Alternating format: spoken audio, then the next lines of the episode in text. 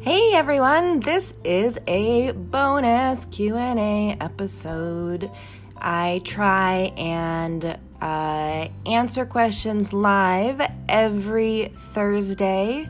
Uh, you can sign up to come to my free live Q&A at schoolforthedogs.com slash Q and A and uh, you will see the next one I'm doing. I then am trying to take recordings of those Q&As and post them here to the podcast feed. If you have a question, you can email me directly, Annie at School for the Dogs. You can also go to anchor.fm slash dogs and record your question there. Thanks for being here.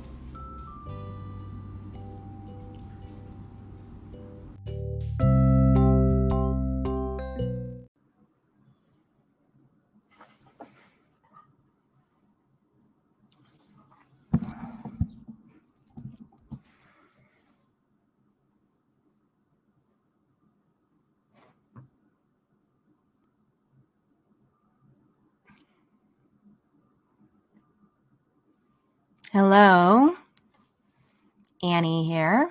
Thanks for joining me.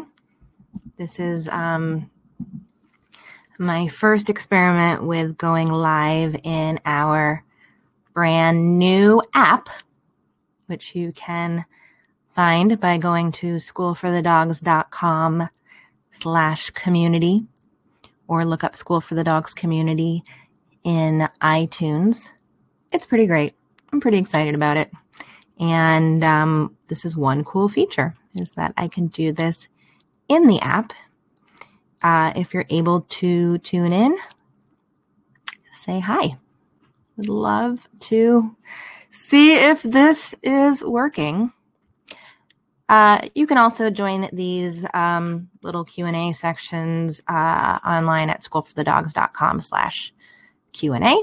And you can ask a question in advance at anniegrossman.com slash ask.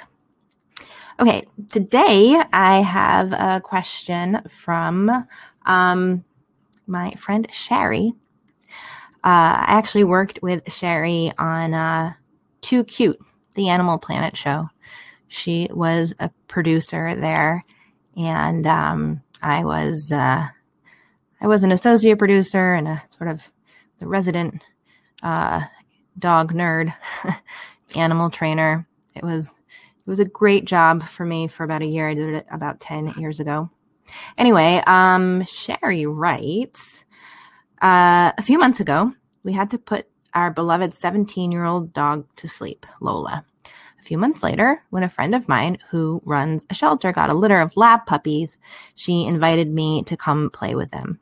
Not surprisingly, I came home with Jasper, a now four month old chocolate lab, already 50 pounds. Jasper is a big handful. We adore him and we're doing our best at training him. But we have a crazy busy household with three young children, two cats, and two adults working very full time jobs from home. To be honest, we're feeling really overwhelmed about training him properly. Would you recommend a board and train program to help give us a leg up? So I think Sherry is in um, a very understandable uh, um,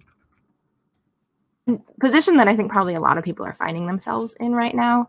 A lot of people have gotten puppies during the pandemic, um, which is, you know, a great thing for uh, a million reasons, but also, um, you know, I'm sure is posing a lot of challenges uh, that are somewhat unexpected, um, especially since, uh, you know, a lot of people um, probably didn't expect that they would have to continue um, trying to work from home with kids and uh, maybe didn't factor in what it would mean to um, have a puppy in that equation as well.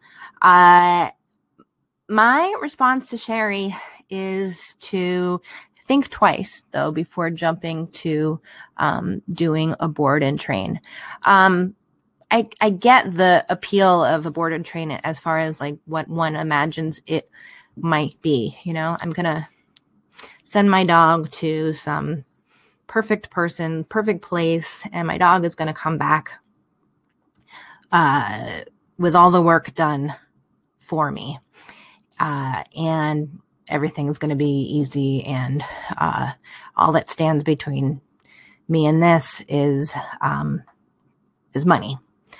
Uh, however, I think that um, it very rarely works out that way. And the reason is environment is so important in dog training.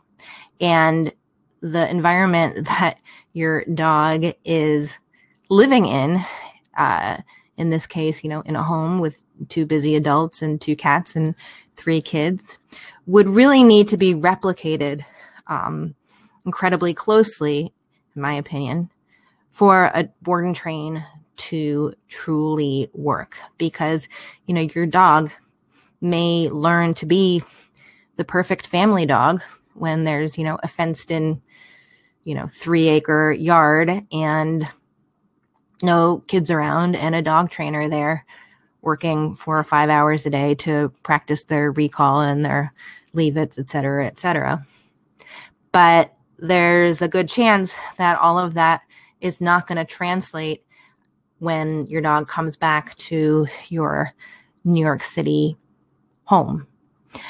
When we are asked to do board and trains at school for the dogs, what we usually do is suggest what we call day training, kind of like an intense day training program. Day training is where we go work with a dog when the owner uh, isn't home, or sometimes they're home, but they're not. The idea is that they're not involved uh, and these sessions might be an hour.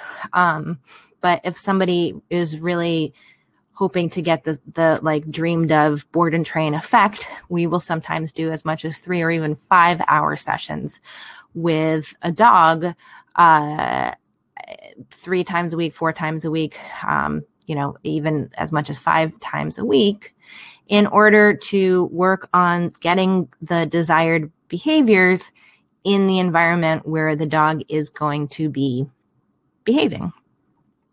Uh, second best to that, I think, is having a trainer stay in your home when you're away uh, in order to, at the very least, work on getting uh, behaviors down in the place where they are going to happen. And probably, you know, the the the ultimate would be if you have an extra room in your house and you can find a trainer who actually wants to live with you and work with the dog. Um, you know i guess that would be the ultimate but very few people uh, have have that option. Um, although maybe it's a good reason for um, more people to become dog trainers is be, you'll get invited as house guests um, more places. Actually i i uh, i know someone who works in the world of like luxury yachts and was saying there's so many people on luxury yachts who have dogs who are problematic and and uh, that maybe i need to start like a dog training service where we take trainers and send them to go live on these luxury yachts with these people and train their dogs. Wouldn't that be fun? We just, we, I think we just, there need to be more dog trainers who have the interest in um, going and uh, hanging out on on yachts with dogs. Um, need to be more good dog trainers out there. Period. Anyway, um, you know another reason why I um, I always hesitate to recommend board and trains is because um, it's hard to know what's really happening when you're not there. Uh, and your your uh, you know tra- training is happening all the time so the trainer might send you some videos of some practice sessions but what's happening during all the minutes when the camera isn't on and you know i'm not i'm not like just saying this because I, you know, I have a negative attitude about these things or something. Like I know of situations. Um, actually, I specifically um, uh, one comes to mind that I that, um, uh, Joni, who I interviewed on the podcast with her dog, Nelson, who is um, a very aggressive and potentially dangerous dog. She sent uh, him to a board and train, um, and he came back um, damaged. He came back uh, with fears and anxieties he did not have before. And Joni got videos from the trainer throughout the stay. Um, and of course, they showed Nelson, you know, at his best. But that that uh, those those were just uh, moments. First of all, moments that were hard for then Joni to replicate in her home.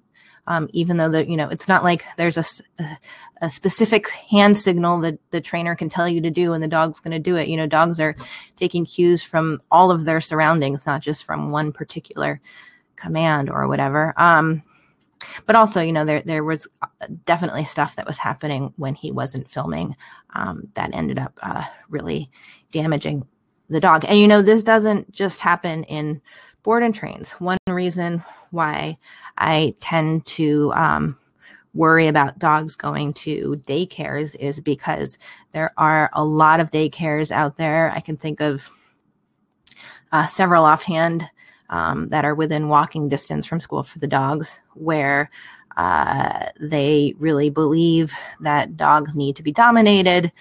Um, and uh, that it's all about you know controlling dogs with energy and maybe the occasional kick and um, we've had more than one client who has uh, had a dog in daycare um, and the dog has developed fears. I'm thinking of one client in particular right now who uh, the dog had really severe separation anxiety, and they ended up putting the dog in daycare because it was just like a stopgap measure that you know that they had to find a place to put the dog, and the dog ended up developing a very specific fear, actually, a fear of um, Hispanic men wearing hoodies. Um, and uh, you know, our best guess is there was some kind of not good interaction with a Hispanic man wearing a hoodie at that daycare. Um, that you know, I guess you know it, becomes like which is better, letting the dog suffer from separation anxiety at home alone or putting it in this daycare. Um, so that is my uh, long-winded answer to Sherry's question. Should I send our dog to um, to do a board and train? My uh, the short version is um, probably not. um, if you are going to do it um, in the New York area, there is Far Fetched Acres.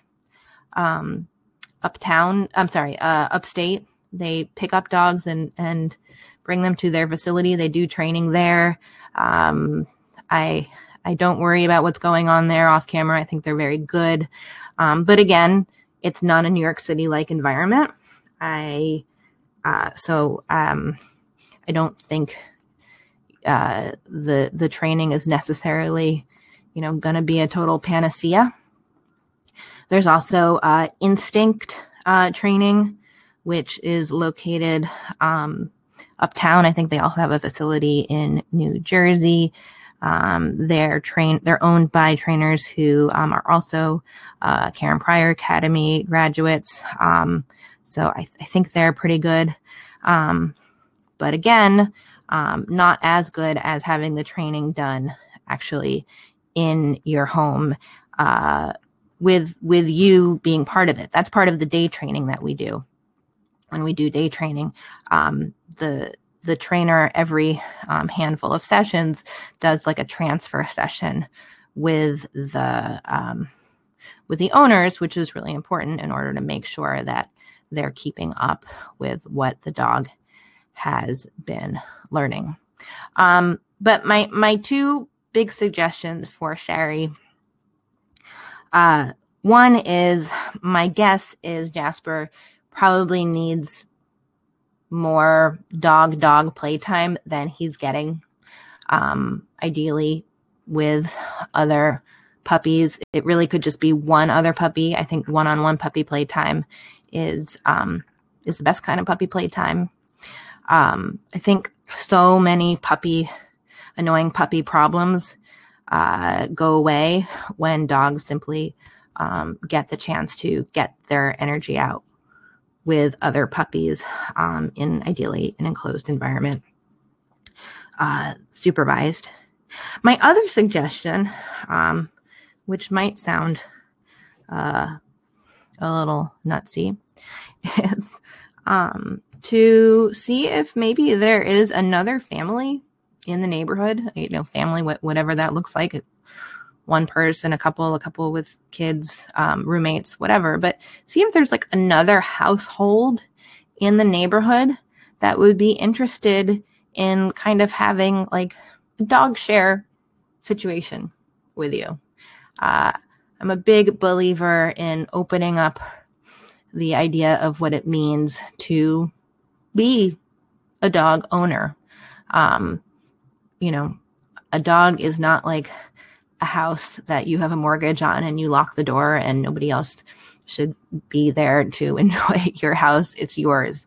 Um, you know, you can be a dog's main caretaker, but a dog could have other caretakers too, and um, you know, might have um, might do better, uh, at least for some parts of the day when your home is particularly hectic with someone else who might enjoy having a puppy and would be glad to share the responsibility, share the expenses, share the share the joy.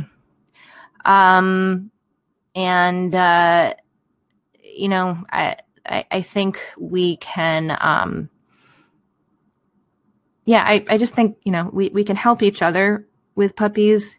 Don't un- underestimate how much the the power of of puppiness and how lovable how lovable they are, and um, and it just might give you the kind of break, might give Sherry the kind of break she and her family need, so that when it is their time with the puppy, whatever that is, whatever kind of schedule you work out, they're refreshed and able to focus on the dog. Um, I guess my last piece of advice is I know Sherry has three kids, they're pretty little.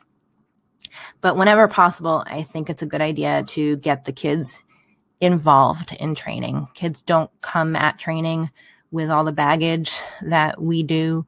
And I think kids can have a lot of fun with training um, if they're able to um, if they're able to do it um, in a way that's fun and makes sense and that works.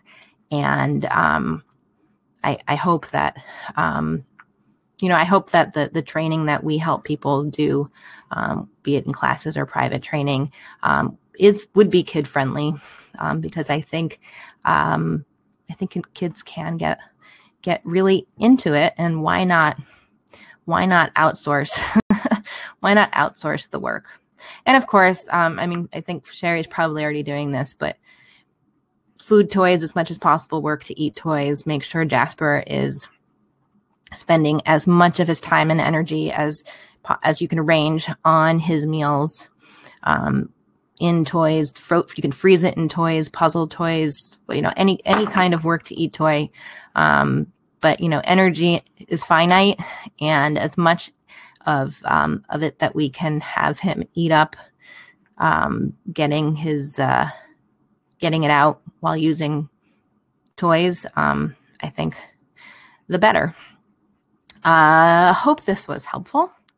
Thanks to those of you joining me in the app for this experiment. We will try it again next week. Thank you for being here.